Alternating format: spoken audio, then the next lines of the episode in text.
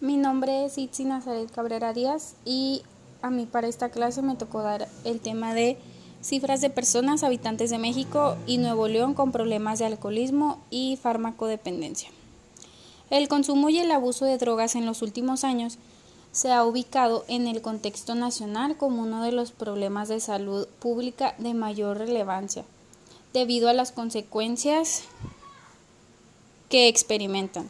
Es por ello que desde los años 80 se realizan estudios de manera periódica para evaluar y dar dirección al problema. Este año, la Comisión Nacional contra las Adicciones presenta la encuesta nacional de consumo de drogas, alcohol y tabaco.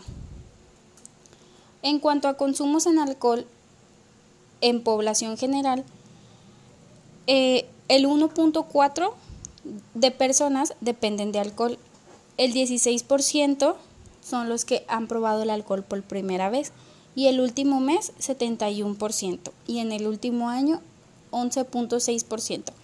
Este aumento también se ve representado en los adolescentes. Los que han probado alcohol por primera vez es un 36.9.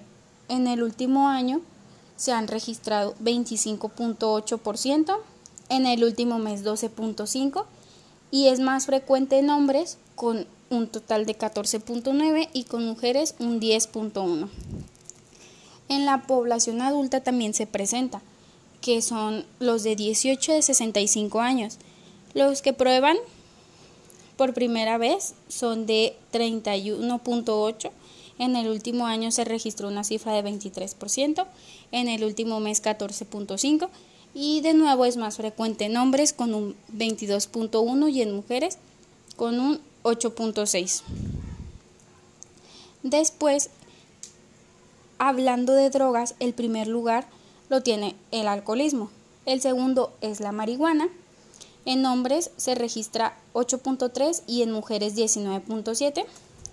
El tabaco es el que ocupa el tercer lugar en drogas, con hombres de 59.2% y en mujeres de 40.7. Después siguen las metanfetaminas con 7.9, la cocaína con 2.6 y el último es el crack con 1%.